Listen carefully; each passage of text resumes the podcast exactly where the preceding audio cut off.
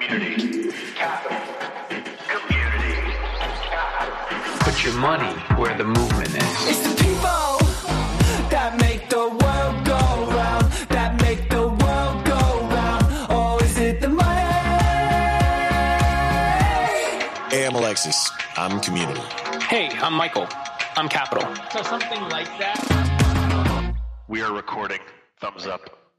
What's the one thing you believe in that no one else believes in? Oh, I mean, this is this is hot off the Twitter. Uh, all right, Peter Thiel. Um, you know, as I as I was building Reddit, the thing was this is it's not a cop out answer, but the thing was that people would care, or people do care and will care as much or more about their online identity, even if it's a username, than their government name and and for 15 years i've been trying to tell people and implore people and show and i think we're now starting to reach a tipping point where i think a lot of people are realizing whether they're falling in love online whether they're running businesses online whether they are just um, you know trying to sound smart on a soccer forum. Like they actually really do care. And and when when given good guardrails actually brings out the very best in people in in most cases. So uh, so that one's come to almost come to fruition i would say. It's getting there but i feel i feel less contentious about it than i did 15 years ago when people were like no way that's impossible. Um, so what do i believe now? Okay i think certainly in venture most of our peers don't think that technology or they believe that the industry of venture is immune to the tsunami of technology of software and that and I, I, I base this on how these firms are built and run, which is very traditionally in the same way they would have been run 15 years ago. There's been little to no technology. I mean, the, what what there's there's email, maybe there's a CRM. They're hacking Salesforce to keep track of founder inbounds, but like it's nothing. And in doing it's ironic because like if as venture capitalists we were taking pitches from startups that were like okay i'm going to revolutionize an industry and i'm going to be a 10x outperformer and my secret? Email and salesforce. Right? We would laugh them out of the room.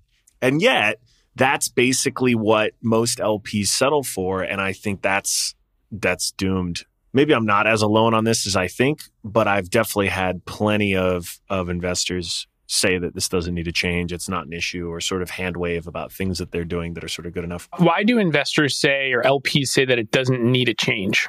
For the same reason that, I mean, the, Paul Graham dropped a really great essay today uh, about this bigger issue, which is I think for a lot of folks who are too close to a problem, they accept the status quo either because it's just comfortable and as humans we're just comfortable doing that or maybe it threatens their existence and and to accept that would mean you know being very it's a big existential question which is like why do i even need to work if you know if this is something that that should be doing my job or part of my job or whatnot? And and i just think it's it's wild to see because then every day there is another example of something that the, the, hacker news comments are sort of infamous for this whether it was dropbox being announced more recently you know the coinbase announcement came up when brian said he was looking for a co-founder. And you know in 2012 i think that was uh, it was a pretty radical thing. And and kudos to fred who eventually took him up on the offer. But uh, but all the people in the comments who were saying like you're doomed, this is insane, why are you bothering doing it? And and these are technologists.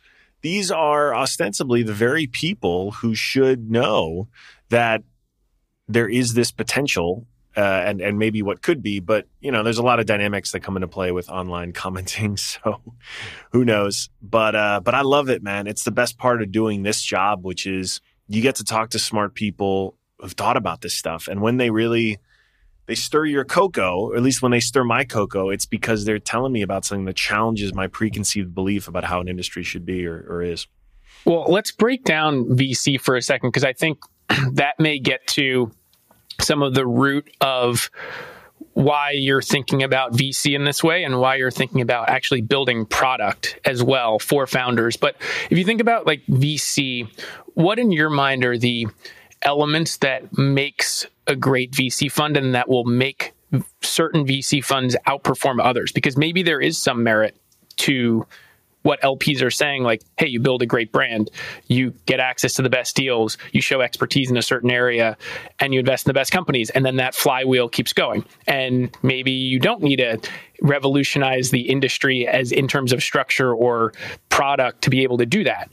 It's a precarious position, especially these days, as more and more industries show how they are getting uh, like unbundled through technology, through a kind of democratization. You you see this now where even it's funny. Uh, I think it was Jeff over at Chapter One posted a tweet about the like they almost look like festival posters now that founders are putting out about their party rounds. And and this is something uh, something we've talked about. It's it's definitely a real trend where founders care about the names that go on that list, right? They hardly care. There's a couple exceptions. They hardly care the firm.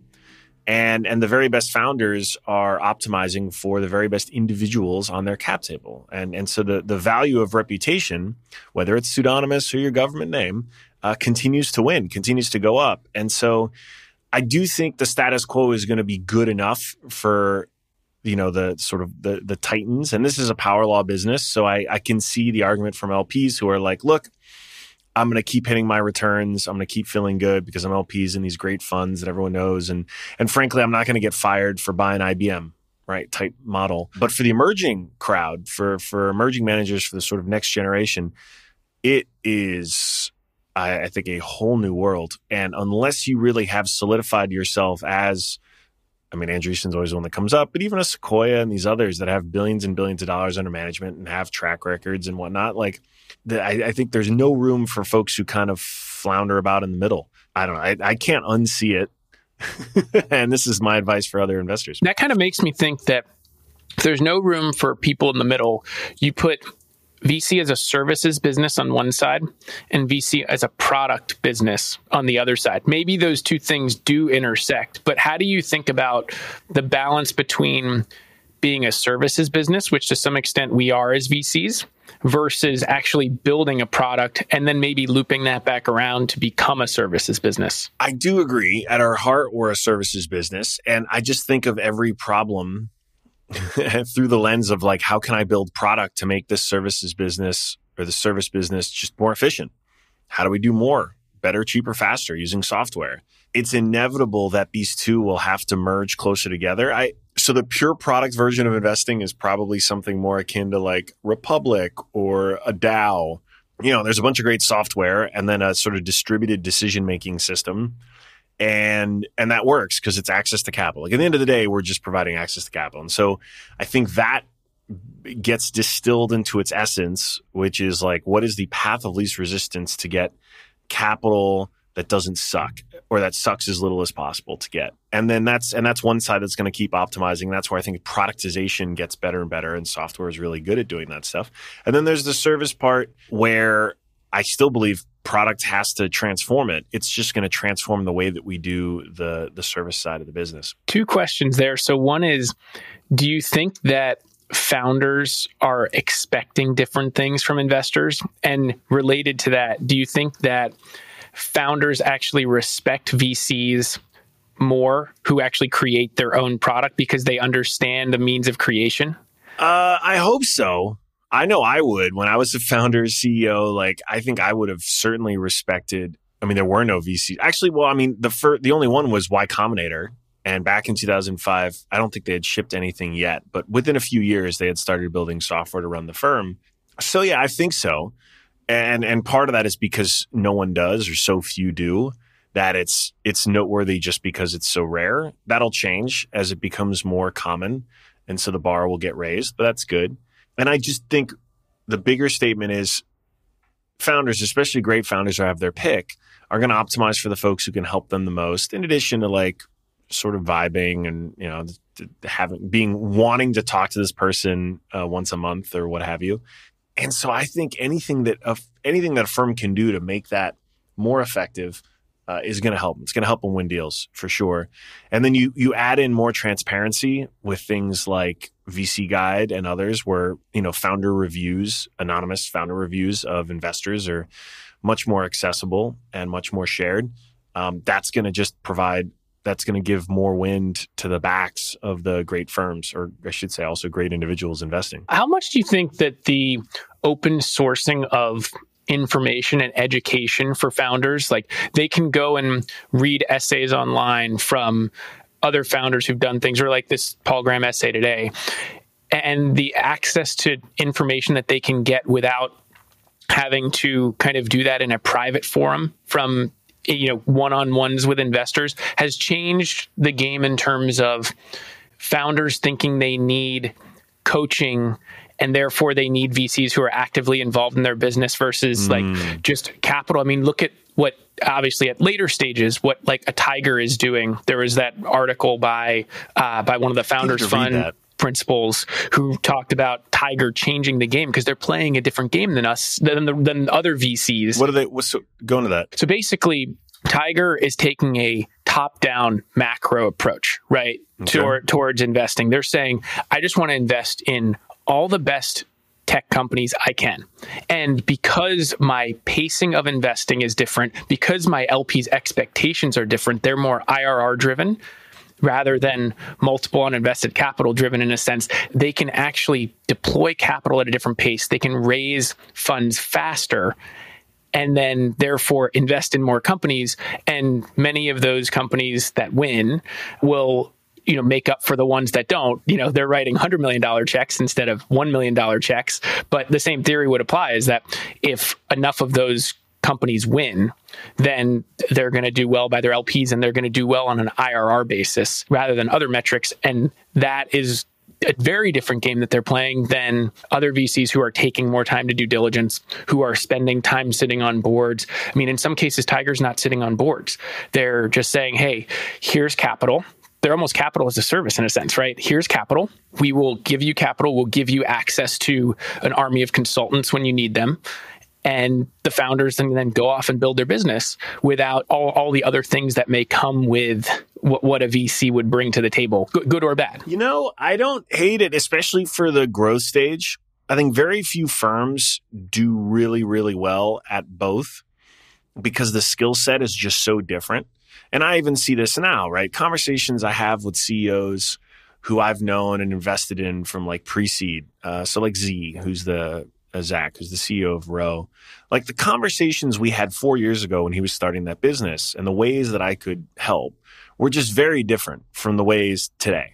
And and once the business was at a certain moment, I, I would say candidly, after maybe a hundred million in revenue, the business was already like, okay, we know what the hell we're doing. We're good at it. Like, help us hire, like help us close, you know, super, super folks. Uh, An organization had been built. Work had been delegated. The job of the CEO had just evolved so much so quickly because the business was doing so well. But like now seeing in growth stage, like, yeah, I like, if I had been sitting on a much larger pool of capital a few years ago when he hit that point, the absolute smart thing to do would have just been here's more money, Z. Like, just go. Like, you, you know what you're doing.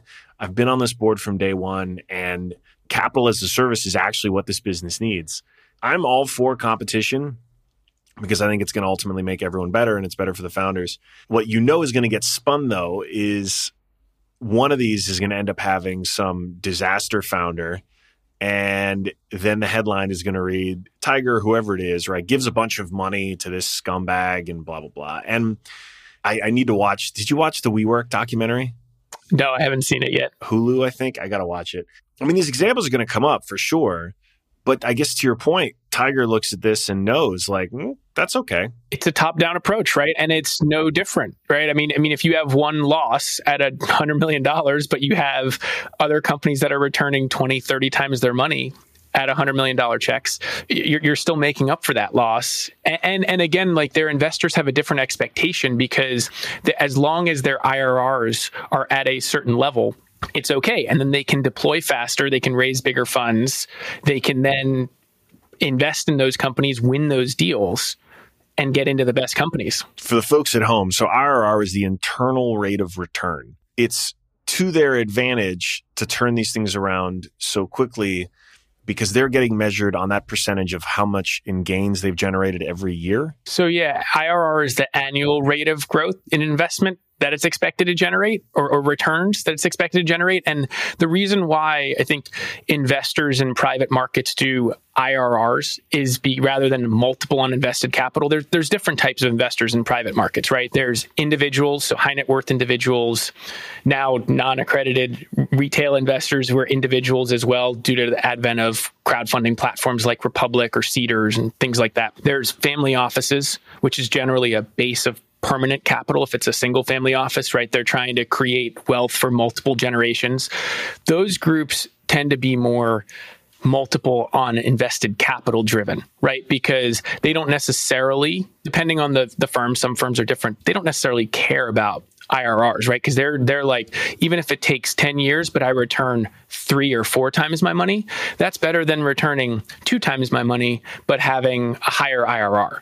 Whereas some of the institutions, so pension funds, endowments, they often need public market benchmarks effectively to be able to say, it's worth me allocating these dollars to private markets, to venture funds, even though there's illiquidity, because as the trade off between higher returns in private markets versus public markets, I- if I'm allocating my capital here, I can justify that illiquidity because I'm generating higher IRR than I would be in the public market. So it, it really has become a framework for many institutions to justify where they're allocating their capital to their investment committees. And ultimately, I mean, pensions and endowments, th- those are institutions that represent real money. I mean, there's firemen, huge money, especially in this country. teachers, You know, government, people in government, state government, local government, universities, right? So they have to represent to their constituents that they're actually allocating that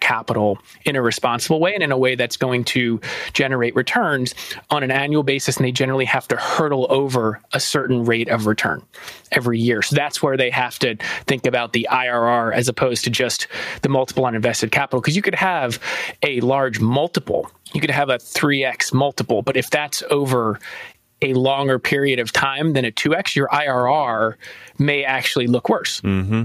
And so, I mean, so this this playbook, Tiger's going to keep running it, and this is only just creating more and more up rounds and investment dollars sloshing around in in the winners. What it's doing is it, I think it's making a lot of VCs kind of who are smaller in size than Tiger.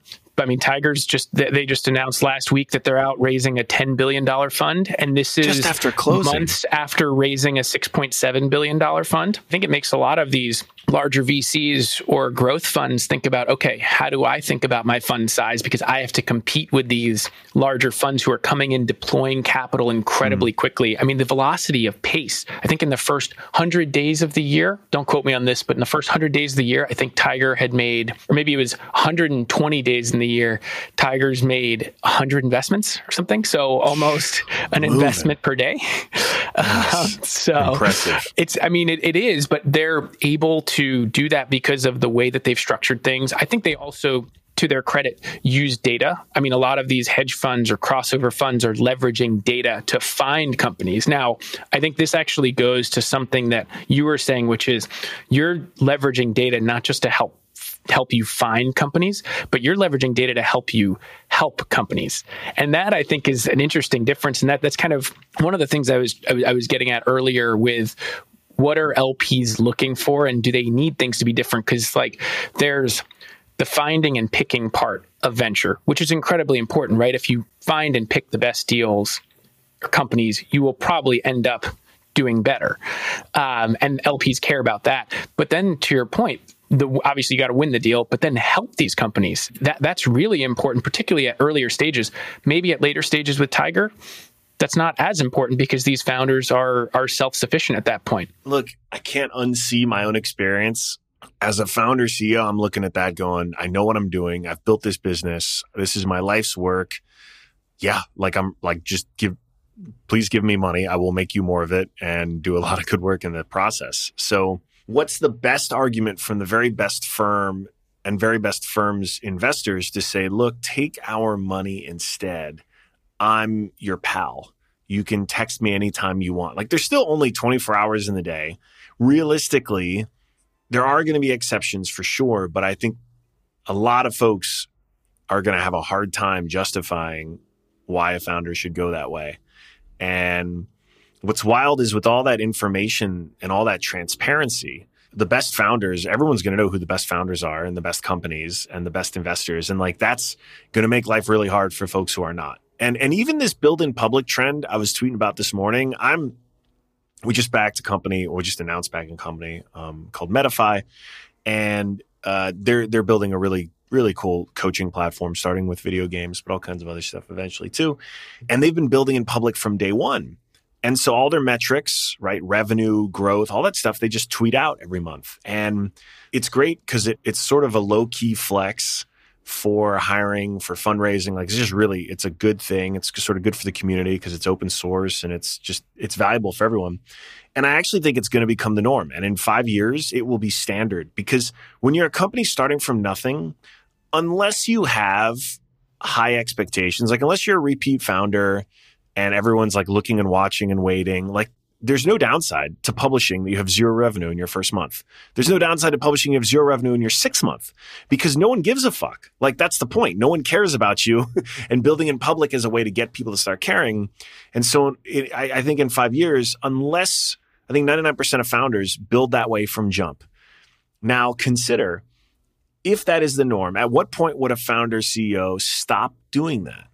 Because I actually think the average founder CEO, if she's built her business that way, she's built her culture that way, she might ease up. I mean, she's not going to share everything because there's competitive advantage to, to certain things being private. But but actually, I think by and large, a lot of those metrics would still get shared publicly. Maybe they're shared quarterly as opposed to monthly, but like they're building in public.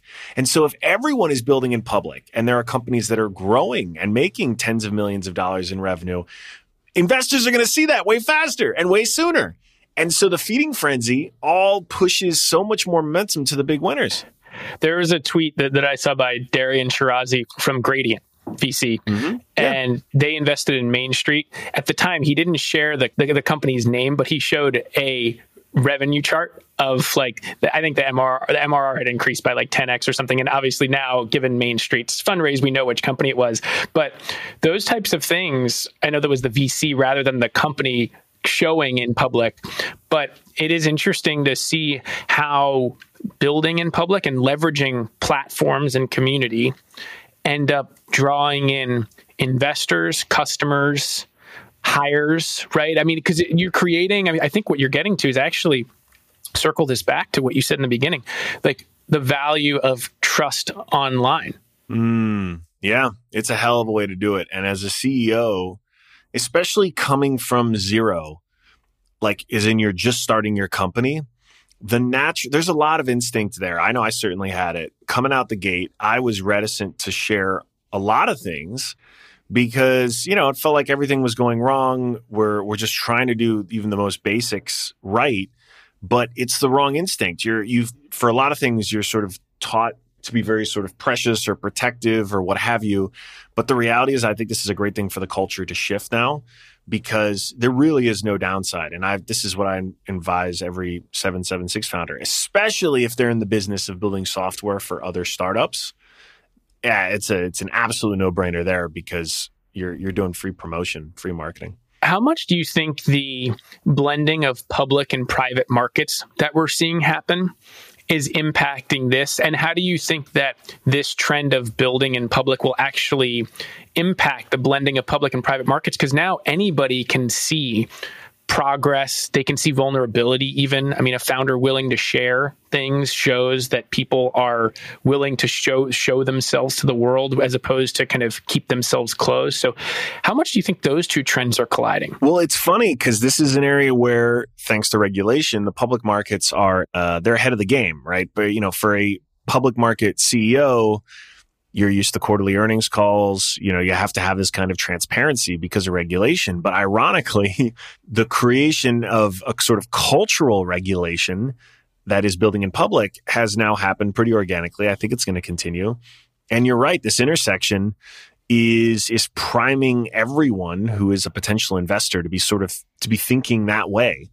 And it's another I think it's going to be one more example of of more momentum for the companies that are doing well because now they're going to be doing well in public.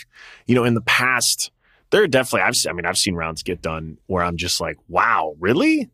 Because I, you know, was an investor from day one. I knew the competitive space a lot better. I knew the business better. I, I've been working with the company for years, and then you see these later stage rounds. You're just like, wow, I I know this company pretty well. I didn't think it was that good. And this is when you say this about your own company, and you're just like, okay, well, good. You know, hopefully they'll they'll figure it out. And and sometimes they do, sometimes they don't. That is just going to further exacerbate the kind of winner take all dynamic at play already because of software. And now when you throw the capital part to it and the community part to it, man, it's going to be wild to see. Because even like in our heyday of competition with Digg from like 2005 to 2010, I didn't know anything. I mean, I uh, I didn't know anything as a first time CEO, but I also didn't know anything about like di- like Alexa scores were the best sort of metric for their growth because this is pre-mobile as well. And so like yeah, I'd I'd be sort of comparing Alexa scores. That's what journalists would always ask, and that was the one kind of thing I had in my head. But that was it. We're just totally blind. And